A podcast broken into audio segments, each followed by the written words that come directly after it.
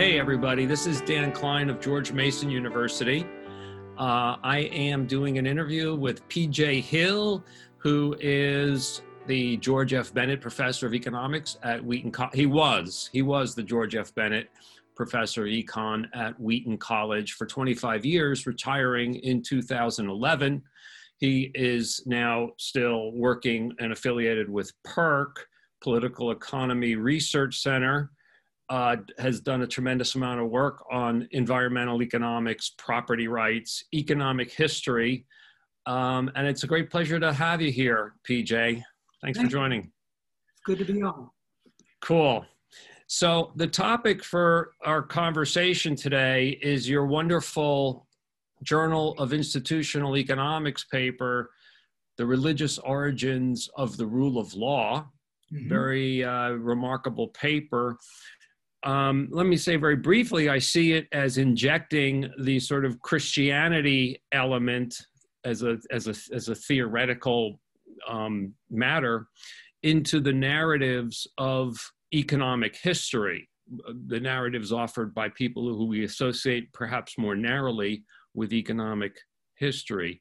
Would you say that's an apt description, and can you sketch the general narrative you're offering? Mm-hmm. Uh, I would broaden it. I would say it's both Jewish and Christian.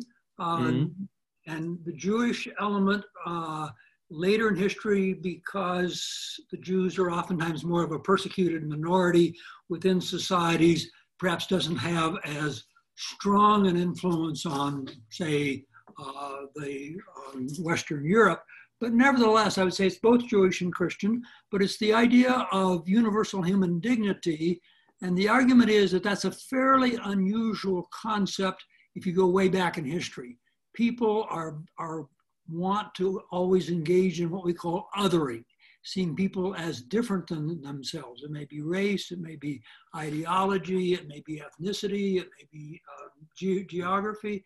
But most through most of history, people saw people that weren't really like themselves as very different. Um, and so that meant that they didn't come under the same sorts of rules or the same sorts of concepts. And so as I look at economic history, and particularly in a crucial part of economic history that we will probably get to, the beginnings of modern economic growth, I just see the concept of uh, universal human dignity or hu- moral agency as crucial. And I seeing it, I see it as being grounded or rooted in uh, Jewish and, and Christian theology. So that's, that's the basic story. Um, we'll come back to more, to more parts of it, but I just think that the idea of human equality, which is just generally accepted now in most of the West, um, was not, that was not the case a, a, couple of thousand years ago.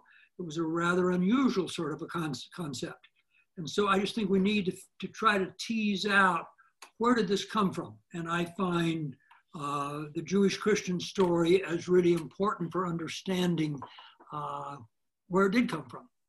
So the core concepts there that you introduced, or the core uh, expressions, were I think human equality and universal human dignity. On my end of the recording, it broke up just a little bit there, but I think that's I think we're okay.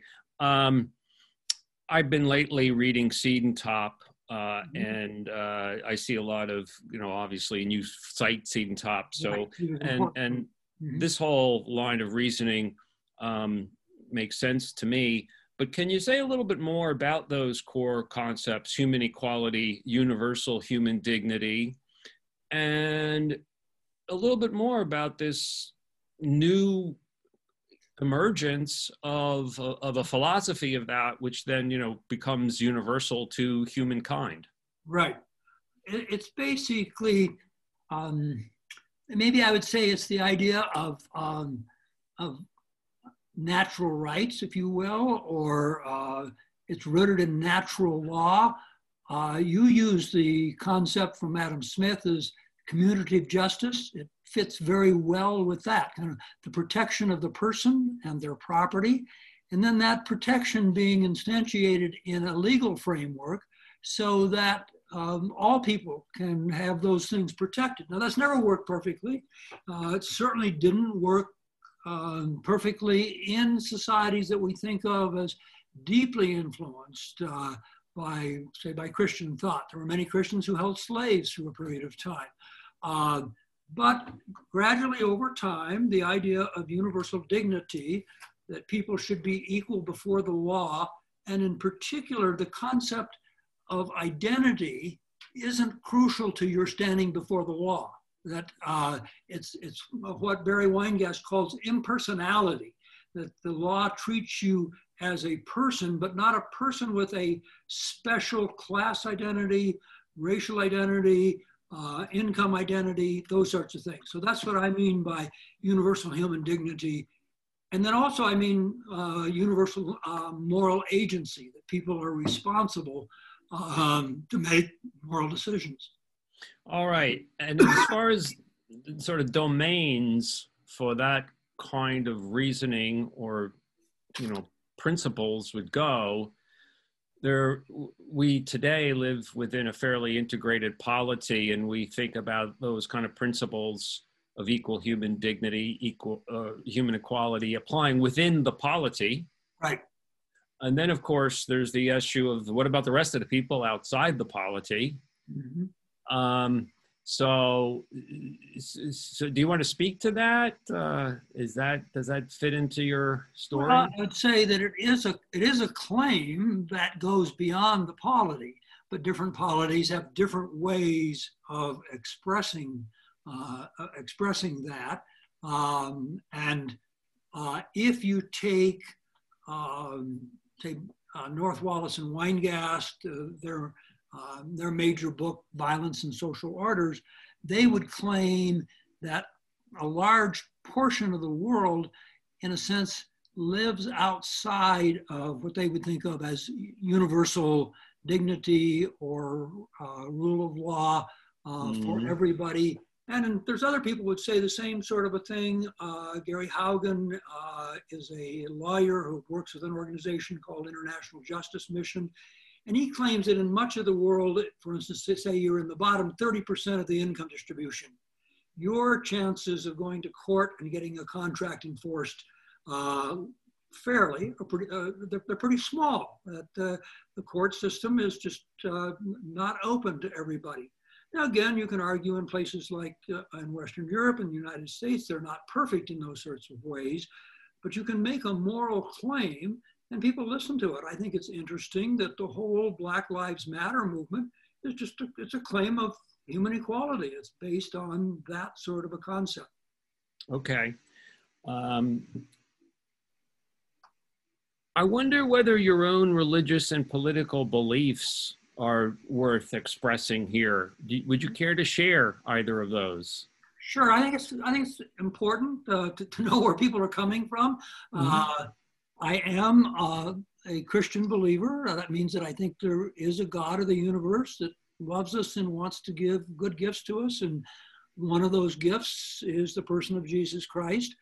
Um, I would say that my article is not an apologetic for the truth or the falseness of those claims. Uh, it's, it's really talking about uh, what was the influence of those claims kind of on the political economic system. So that's my belief structure. And there is, of course, the question of, um, you know, is there some sort of confirmation bias as I come to this? Because this fits with what, you know, I say, well, Christianity is really important.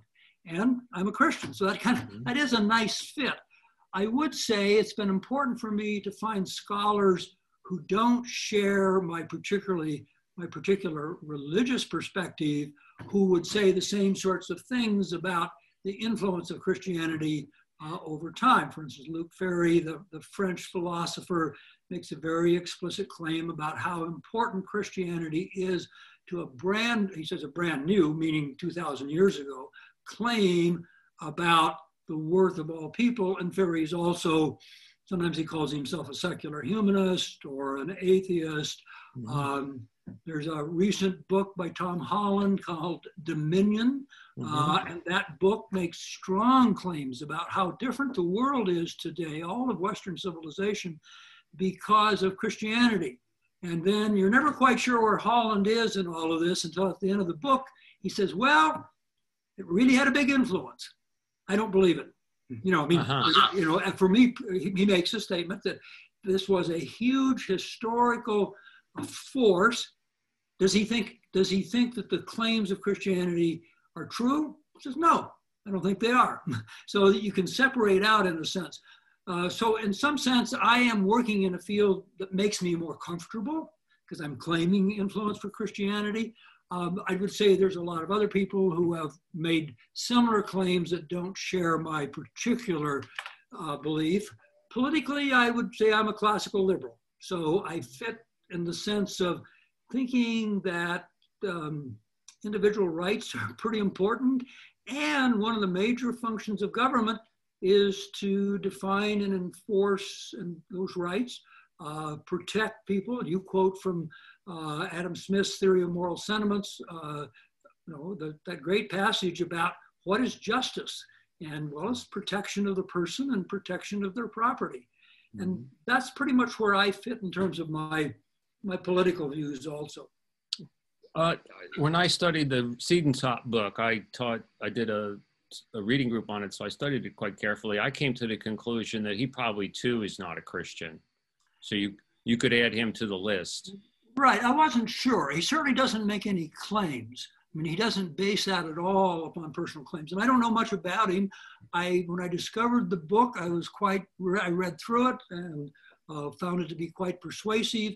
Um, I did go to a couple of other political theorists and say, you know, is this a legitimate author? What should I think of him? Because I really hadn't run into him before. And their answer was, yeah, he is a, an important intellectual historian. So uh, I don't know anything about him personally, but he certainly doesn't write his book uh, as an expression, as, as, an outgrowth of any sort of a faith commitment on his part. So I, I don't really know. The, the passages that stick out in my mind, or the two things that stick out in my mind, is first of all, in presenting the you know tremendous importance of Christianity, he actually says very little about Jesus, and he hmm. kind of says like we don't really know anything about it, and just didn't sound Christian the way he handled that. That could be. And the other thing is, at the end of the book, he says something to the effect I think it's that liberalism is the greatest gift of Christianity, or something was the greatest gift. Mm-hmm. And you wouldn't think a Christian would say that either. I mean, even if they thought liberalism was a great gift of Christianity, they would never say the greatest. And he also says that you can get it, you can get the benefits without the, the faith commitment to actual to Christianity. And again, you don't know if that's uh, a personal statement or not, but he says you, you can have the ontology of liberalism without the actual components of, say, of, uh, of Christian faith. I would say that the new book by Tom Holland does uh, make much more of the person of Jesus Christ. And his question is how could somebody who ended up in such a bad state uh, end up influencing the world so much? So his has a more more attention to the person of Christ, even though, and, and, and he keeps asking the question throughout history how can it be that this defeated person keeps getting all of these adherents? And then they keep getting defeated in some way in lots of different situations. But then he would still end up by saying Western civilization is at root uh, a Christian society in terms of uh, much of its belief structures, not necessarily in terms of what we would call a faith commitment. Right, right. I think those belief structures are, are the large, the largest part of the story. And again, I find it all very persuasive. So I'm like with you and Siedentop and all this. Um, I do have to say something about the story of Jesus. I also think the story of Jesus is like really does this is a good way to kick off a government skeptical outlook. Right. um, but anyway, so your piece is like very much this wonderful big think piece, big picture economics, and it's dealing with econ econ historians and people who don't necessarily, you know, read St. Augustine. Um, but they write their theories about the modern state and so on. But then you're bringing in these other um, authors like Siedentop and Top and so on. So, and I know that your own background is is generally more like microeconomic economic history and property rights and so on. A lot of great stuff with Terry Anderson and so on. So the question is, how did you come to write this?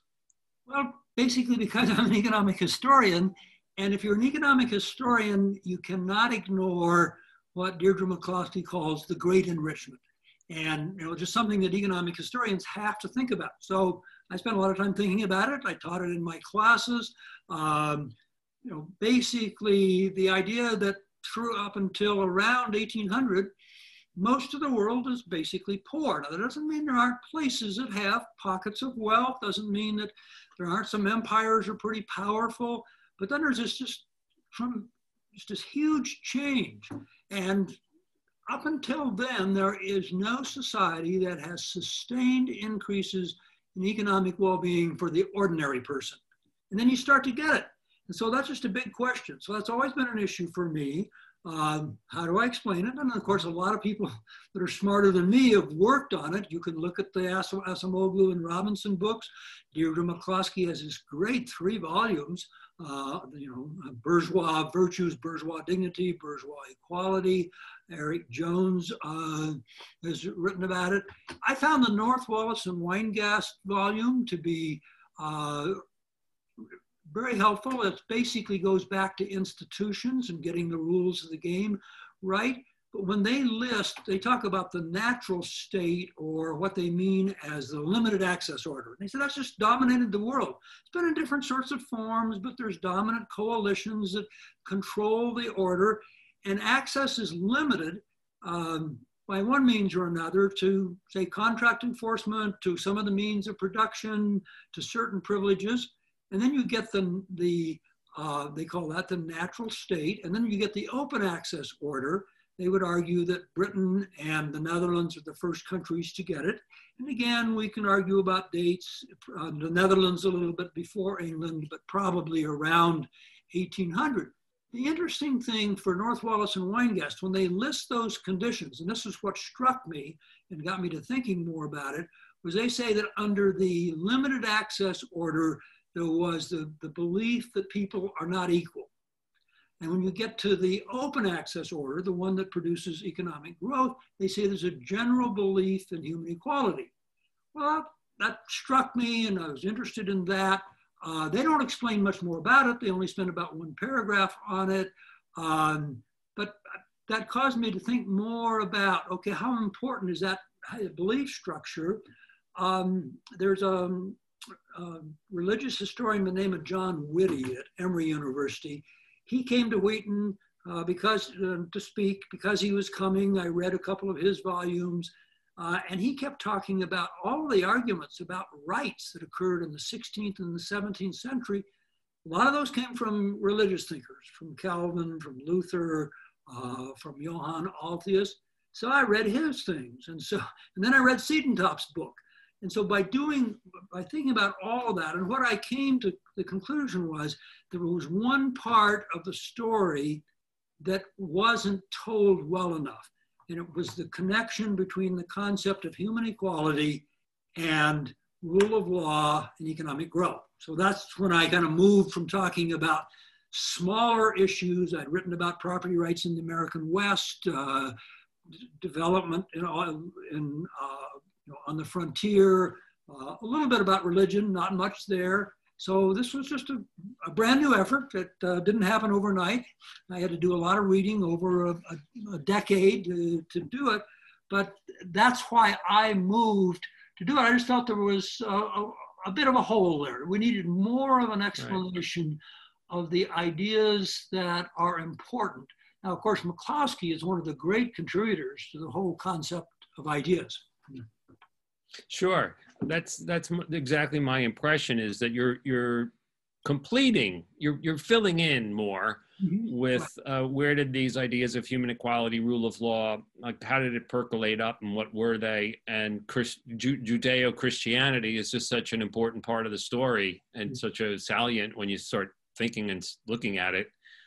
Uh, which those other authors. So you're kind of bringing together different kinds of authors, I would say, in a really nice way.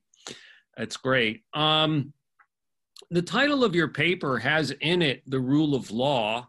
I think it's about the emergence of the rule of law. Mm-hmm. And one of the issues that always comes up here is is you know is the meaning of this and in in relation and always in my mind is and how does this author define liberty as well mm-hmm.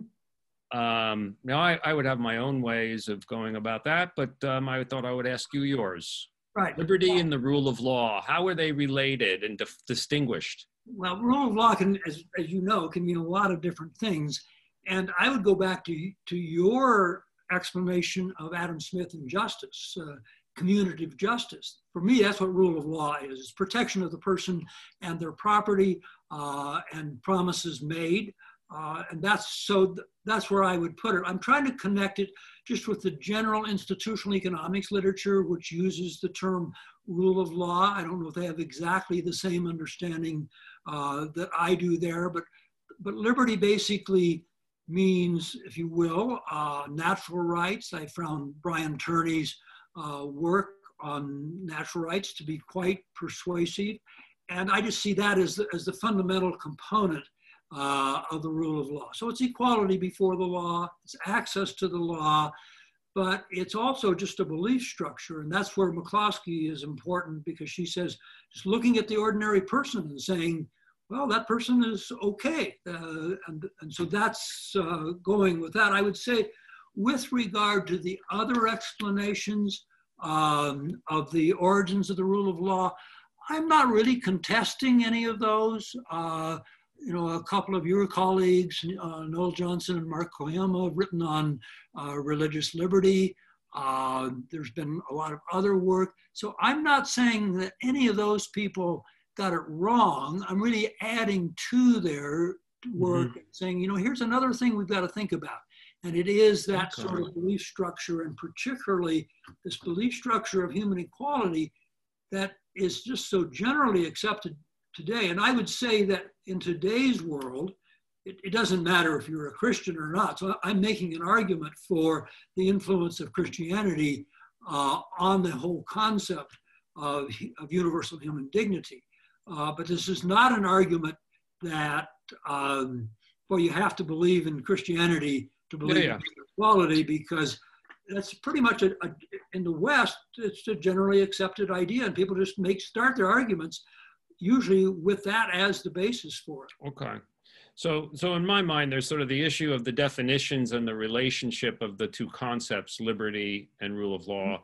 And then, of course, there are the questions, historical questions about explaining the emergence and so on.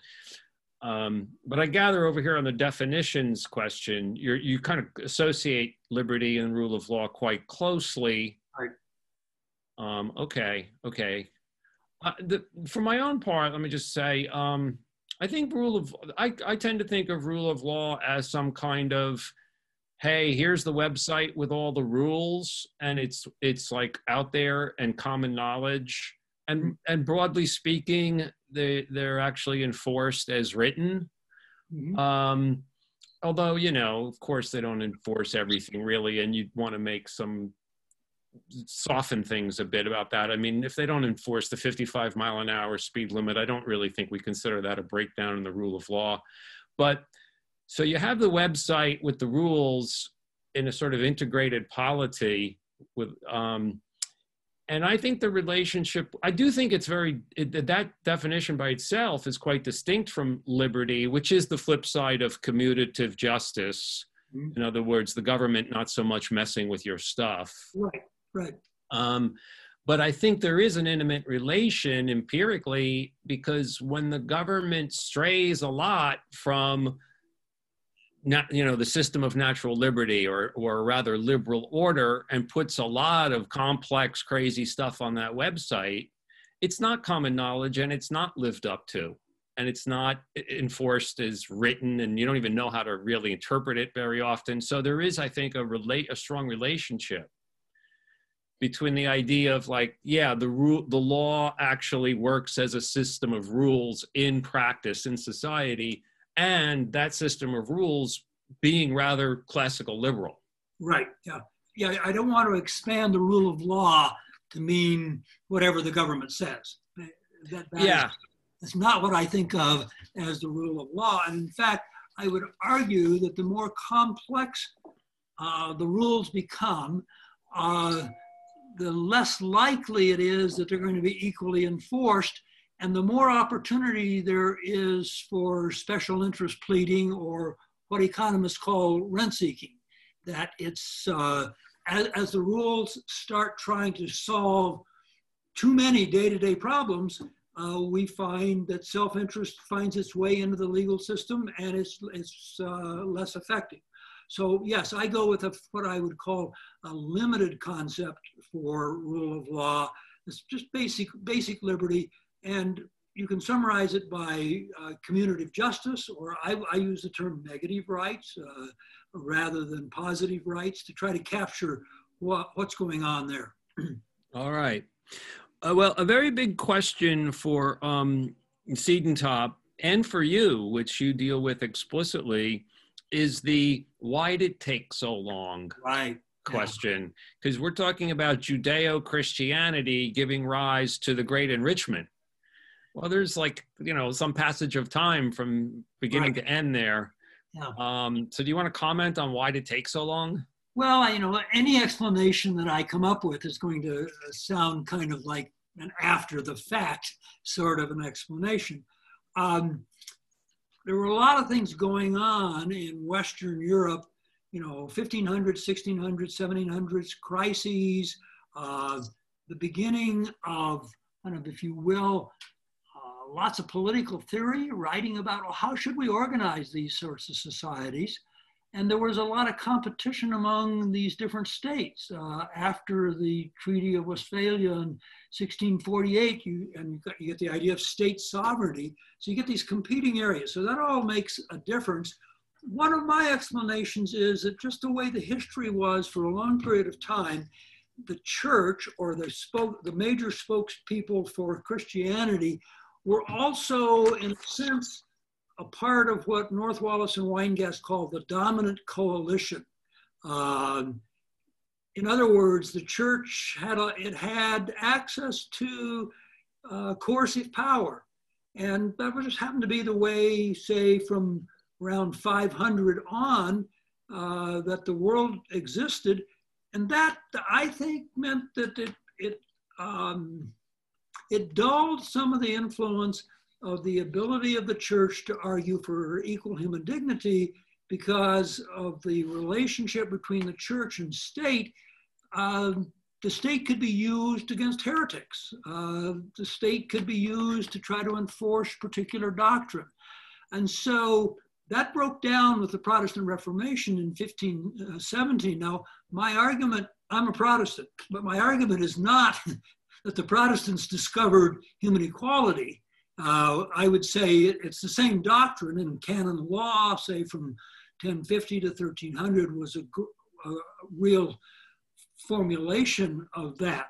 But it was after you kind of get this breakdown in religious monopoly, you get lots of competition. The different different states become either Catholic or Protestant, or a lot of movement or a lot of chances for ideas to come out during this period of time. And so it becomes a, just a period of just really uh, strong intellectual ferment. And then, you know, you get, um, you get a John Locke before him, you get, you know, you get Montesquieu. Uh, so there's all the Enlightenment writers. Now, some people would say that it's the Enlightenment writers that came up with the idea of human equality. Um, I don't think so. I think they were using it and they used it in different sorts of ways, but it was generally a part of most of the things that they wrote about. There were some some counter voices. There was a um, one guy named the name of Filmer who wrote uh, on the divine right of monarchs, and he defended that. Well, that's not a human equality argument. That's a human inequality argument. But most of the writers, with some very different ideas about how you organize society, generally started with this idea of human equality. So I see what was going on in Western Europe, the political ferment, uh, the separate states, uh, the religious competition, all of that, and of resulting then uh, between 1750 and 1800, 1820, uh, the beginnings of what we would call kind of the, the modern liberal order. Okay.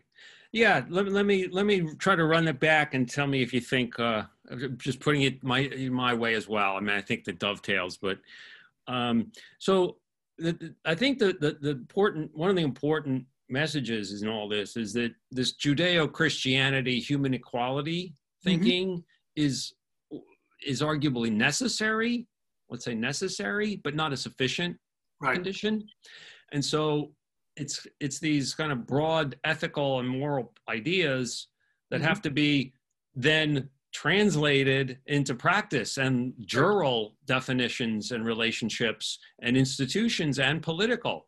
And so it's a great way to go you know far there's very far to go from from from as it were paul and augustine to um you know 1800 right and as you say, and I, I mean, I'm pulling together both what you say and you know what I draw from Siedentop because I think he agrees.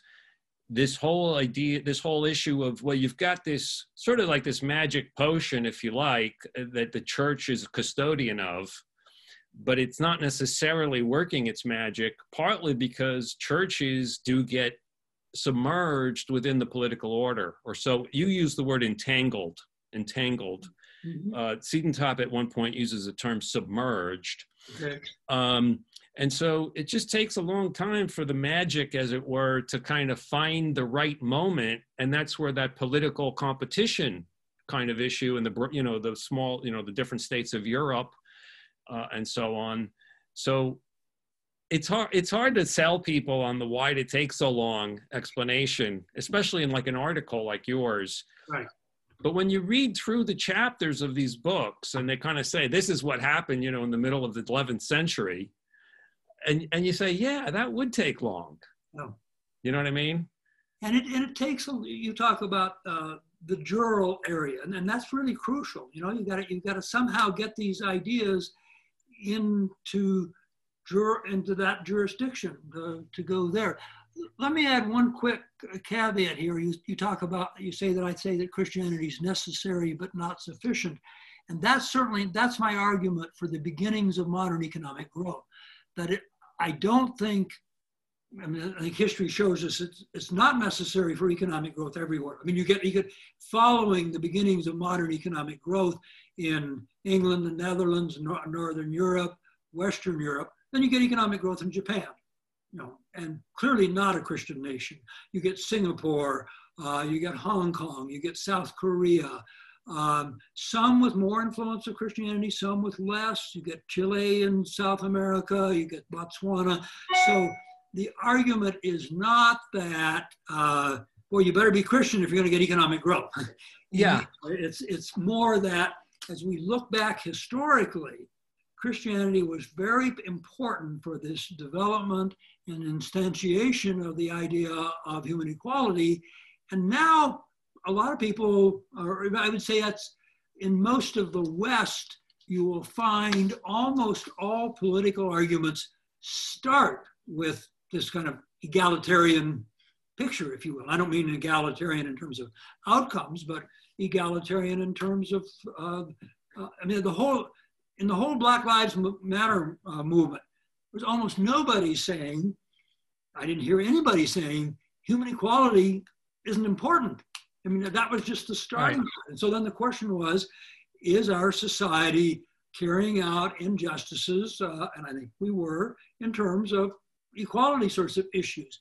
And many of the people involved in that would not say that they're Christian, don't accept Christian precepts, but what they do accept is this universal human dignity argument. Yeah, so that's kind of a Christian derived pre- right. precept, is right. the claim. You don't have to be Christian, of course. Um, yeah. And the e- examples of, you know, 20th century Japan or even 19th century Japan, uh, perhaps, and um, I'm getting a little sign here about unstable connection, but I hope we're okay. Um, or my, you know, Singapore today and so on.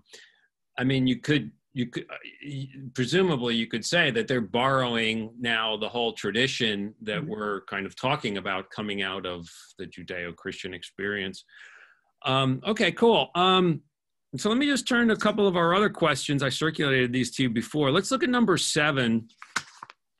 Um, what what was number seven before we added one?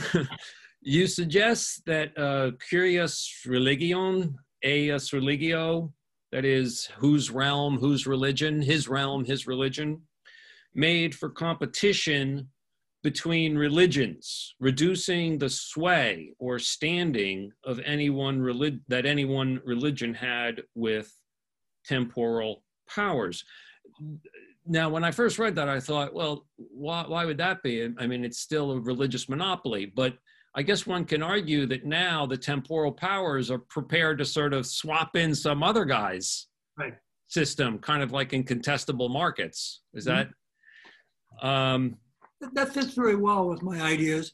And of course, as uh, as an economist, competition is just a very powerful force, and it's competition, uh, or sometimes it's just a threat of competition, as you say, contestable markets uh, theory, that mm-hmm. Holds people, if you will, to maybe to their ideals, or holds them to not be as exploitive uh, because there's somebody else that can come along.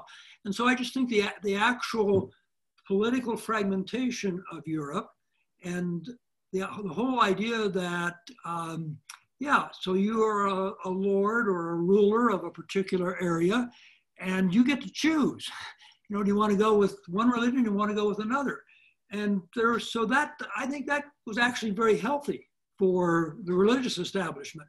So it's again, one of the questions is, was it the particular geographic political makeup of Europe that was important. I think it was of importance, uh, you know, in, in, allowing these sorts of ideas uh, to be expressed.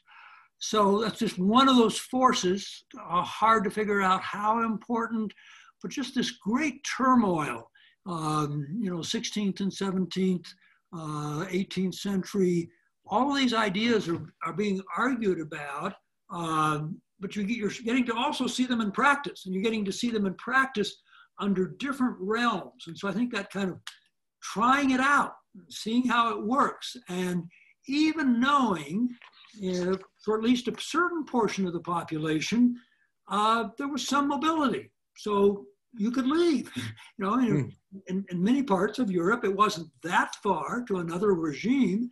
Now, of mm-hmm. course, lots of people weren't mobile, but the threat of mobility uh, is very helpful in terms of putting some sort of limits on, uh, say, the power of the ruler. So I would say the kind of the theory of contestability uh, does uh, grabbed me pretty well. And I said, yeah, that's what's one of the things that's going on. So by the 16th, 17th century, I mean, I think you would say, and I think Siedentop suggests that the, the Christian moral intuitions are actually pretty well established in Christendom. Mm-hmm. And, and then the intellectuals, whether they uh, uh, understand it, recognize it or not, are actually taking those up and moving forward, maybe without being theistic in right. some cases. Mm-hmm. Um, and then the the church wanes, of course, in importance. Uh, and you speak of its legitimating function to the to the government, to the state power and that that legitimating function increasingly came from parliaments. Right. Uh, I think that makes a lot of sense, and it certainly certainly seems to fit the course of history. Um, I just, you know, something you don't say much about, and I'm kind of surprised that it doesn't get more play in some of this literature because I haven't seen it much. Is the printing press mm-hmm. in terms of um, you know, pre- preventing, breaking up the a kind of an oppressive church role right. uh, and, and, and entanglement and so on, because with the printing press, all these different interpretations can so readily eat away at the dominant interpretation and you get you're just going to get you don't even have to move to the uh, to net to the Netherlands. You can just secretly you know smuggle in your books and read those and have conversations quietly with your fellows, kind of thing. Mm-hmm. And I would say that I probably underplay it. I, I don't give it enough uh, credence. Uh, certainly, um, with the, with the coming of the Protestant Reformation, one of the things that made it spread so rapidly was the printing press. I think in, by about, oh, 15, 20, 25, there were 30,000 pamphlets had been published. Well, that's just huge, you know. And of course, the thing that goes along with that is increasing literacy rates. Uh, more and more people start to be able to read uh, because there's a lot out there to read. And so the printing press is certainly just one of the, the major vehicle in adding to this debate. And I was, just, I was struck as I read through the literature about just how vibrant this debate in the 15 and 1600s were about well, what is man, if you will, meaning humans? Uh, what rights do they have? How should they be organized? What's the role of the polity? Uh, and so it just becomes this, you know, I thought of John Milton as a poet. Well, Milton was this guy writing in England who just published pamphlet after pamphlet saying, yeah. oh, these rights are rights for everybody. They're not just for under one polity, they're, they're universal. And, and so there were people like that that were making those uh, sorts of arguments. And I think it's in the 1600s, you get about 20,000 different pamphlets that are printed. And so that you're mm-hmm. right, the printing press is just a crucial way of doing that. And no longer do you get a lot of your ideas directly from the church. You, you get it from all sorts of different sources. Mm-hmm. So I would say that in some sense I stand corrected, or if I were to write it again, I, I would probably give more uh, more attention to the printing press and its impact on intellectual ferment. Uh, yeah. All that's going on. Of course, the other thing that's happening is, um, you know, from oh, late 1500s to 1648, you've got the religious wars. And that's a big thing too, because now all of a sudden you got these groups, interestingly enough, who both claim universal dignity, going out and killing this other group who you supposedly think has human dignity. And so that that's very bothersome for people that are thinking about that. And they're trying to figure out a way, you know, is it possible for us to live together? And is it possible for us to live together in peace? And so what we think of as political theory is in some sense answering that question. Now, Hobbes, of course, answers it by saying, well, the only answer is kind of an unlimited state. You're not going to get peace unless you just give great power to the state. Um, I think he's wrong, but uh, that is one answer. Locke comes along, says it's no, it's possible to do it uh, with a more limited state. You get Smith, you get Hume, um, that basically are giving us answers about how it's possible to live together in peace. And part of that's a, that part of that's a response to these great periods of conflict. Mm-hmm. Um, you just mentioned a bunch of authors who are all British. Um, and of course, Britain plays a central role in the later part of the story, uh, without question, in my view. Um, have you thought much about how island geography figures into the central role that British that that Britain uh, comes to play in all of this? I read some about it, and I think it's probably important. I'm, I can't articulate that any better than some of the other authors have. It does mean that uh, you, know, uh, you, are somewhat protected from ideas from, from, I mean, it's more expensive to invade Britain than it is to invade, you know, from the, than say, say, from Spain wants to get out of country, they may choose France over Britain because Britain's a lot harder to you have to you have to be able to transport goods and services uh, across the English Channel. So it's it's important. It um, this whole idea that there's English individualism that kind of starts earlier uh, than it does in other parts of Europe. Uh, again, I'm not. Um, okay. I think it's probably important, but I don't. Uh, I don't know enough about it to say England does end up organized somewhat differently at the, at the local government level. And it ends up with more power at the local government level than, say, what we call Latin Europe, which would be Spain and France. part of it's the way of raising revenue, state revenues. Um, but again, it could go back to this whole idea of kind of uh, island geography. But it's not something that I would say that I have a, Okay. fairly well-informed opinion on. It. It's more just thinking, well, that's an interesting, uh, that's something interesting. Yeah, I have some notions about it, but uh, let's not go there. But the other Um, interesting thing, of course, is that the Dutch actually preceded the English in terms of kind of what we would call the modern liberal order, and they're they're a part of the continent. So Yeah, and they didn't sustain it as well and develop it as well. um, although, of course, you know they're outstanding. Um, okay, there was a couple other questions I, I, I drafted here. I don't know. Um, there was a couple. You know, uh, you you take small issue with Deirdre McCloskey on a couple of points. I don't know if it's worth talking about those. Let me quote you here. First, she sees the move to human equality as occurring over a relatively brief period, 1517 to 1789. I posit that it was a much longer process. Um, yeah, does she really see it? I guess the, is that is that how she sees it? yeah, that's that's the date she gives, and she doesn't think that Christianity had um, a lot to say about, say, the political order, or doesn't seem to think that the idea of human equality before the Protestant Reformation is very influential. And I, I think I disagree with her there. Um, I don't see, see, for me, the Protestant Reformation brings in a whole bunch of new ideas, but with regard to human equality, that's not one of them. It's always been a part of, of Christian thinking. Is she, So, so, so I would disagree with her in terms of that date.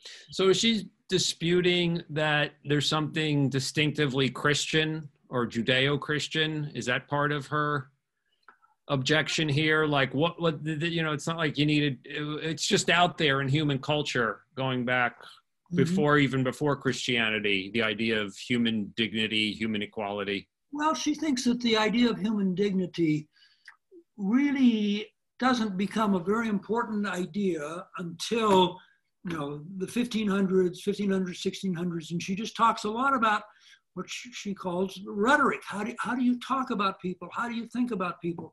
And she sees a lot of change at the just the ordinary level of, of the of the regular working person. Are they seen as a person of honor or not? And I, I, agree with her in all of those sorts of things. I, I just have found her a very, very helpful scholar in those areas. So that's an area, she would just say that, yeah, Christianity doesn't have a lot of influence on the organization of society prior, say, to the Protestant Reformation. And it may well be that she thinks that that, that competition that we talked about does turn out to be important. The other area that where she and I do disagree mm, okay. is what about rule of law and what about property rights? And she keeps saying to me, well, PJ, but there was rule of law in China. There were property rights in many other countries. And I, I think, well, not in the sense that I'm talking about it, not property rights for everyone, not rule of law that tries to respect all humans. Um, one of the important concepts of both Jewish and Christian thought is individual moral responsibility. I mean, why, why was God mad at the Jews at the time? Because they were individually disobeying what he told them to do. And so uh, the Jewish idea and the, the whole idea of Israel was predicated upon the idea that there's some things that you are individually morally responsible for. So people individually, and that means that you are of worth if you can decide yes or no. And so that's just a disagreement about how we read history, about uh, what were property rights like before the Great Enrichment. And I, I just disagree. I just think that property rights were not very well enforced for a large portion of the population. There was sometimes rule of law for the elite, uh, but not for everybody. So that's a, that's a disagreement that we have. And when you say property rights not enforced, you're including in that maybe especially just the idea that the government restricts your rights right. of owning property. Yeah, the government and trading and so on. The government doesn't defend your right to property, or it can be taken away from you uh, by the more powerful. Um, I just see the modern liberal order as fundamentally a limit on power. I mean, it's mm-hmm. a limit on, the, on what historically the, the elite or the powerful have been able to do to the marginalized. It's interesting to me uh, when people talk about um, kind of modern liberalism, and by that, of course, you and I know we're not talking about 21st century politicalism, but, but modern liberalism, uh, it's not an expression of power, it's a limit on power. And that's what makes it work. And that's what opens it up to substantial economic growth. Uh, because entrepreneurial initiative, the innovator, uh, the person that figures out a better way to do things, uh, what she calls trade tested betterment, uh, yeah. important. Yeah, and all of these rules and procedures surrounding um, property and uh, its regulation are often denominated as institutions. Right. So you're basically saying institutions were different earlier, and she tends to insist that they weren't so different, and it was the beliefs and the rhetoric and the moral authorization yeah. that changed significantly. Yeah. Now, some of the time, I'm not clear. You know, um, she's a good friend, and so you know, I can't tell if we're just having fun over a minor disagreement or if this is a a big sort of a picture. But she's objected to some of the kind of what we call neo-institutional literature, and she particularly objects to the idea that well, all you have to do is just add institutions, or she says, add institutions and stir, and everything will turn out well.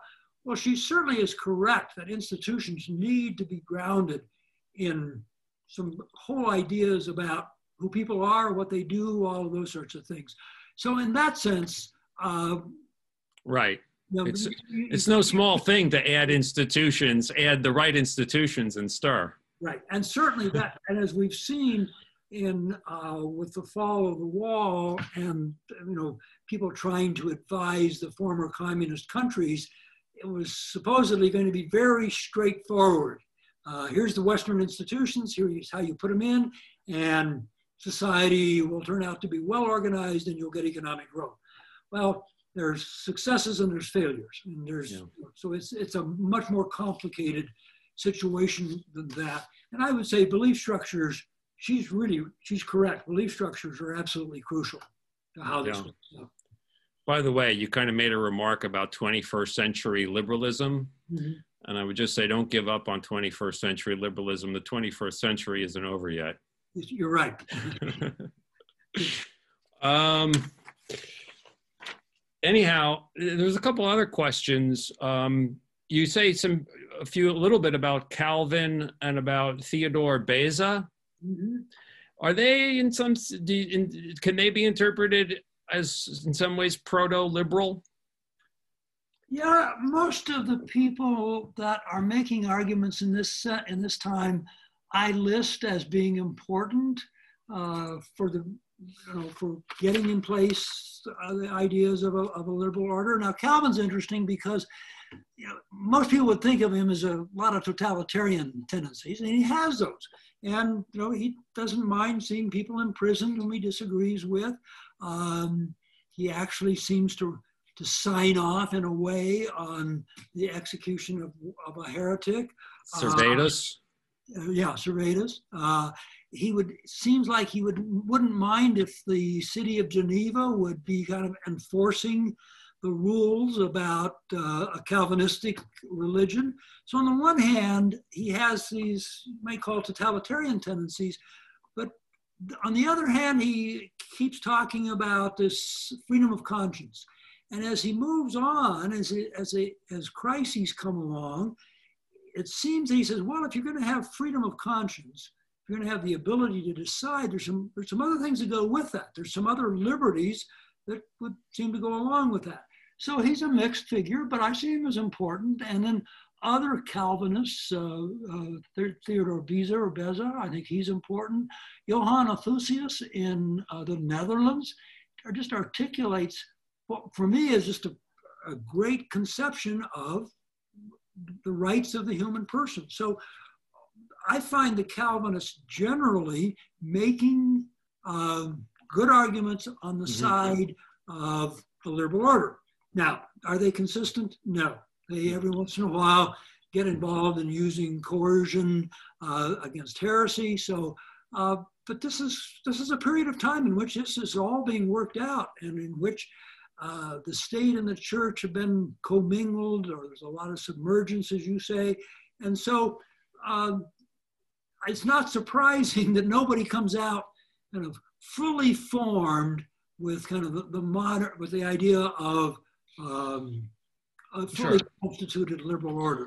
Yeah, I mean, Calvin, in a way, was a politician. He kind of had a city city state to run, right? I mean, you you can't expect too much from uh, you know realpolitik. Um, but but I gather that you know he he actually argued that maybe we didn't need restrictions on interest rates and other things that were about mm-hmm. sort of freedom of enterprise, right? Right, and so he was uh, more freedom of enterprise in the economic sphere. Uh, he thought that church governance should be kind of from the bottom up, which then turns out to be counter to a lot of political philosophy, and you start thinking about that. And then I would say that for the Calvinists, they kept facing these crises. You know, there's uh, the religious wars. Uh, before that, there's the, the Dutch revolt uh, against Spain. Um, there's, you know, the English Revolution. And in each of these cases, it would seem that these theological thinkers would say, well, you know, we've really got an issue here.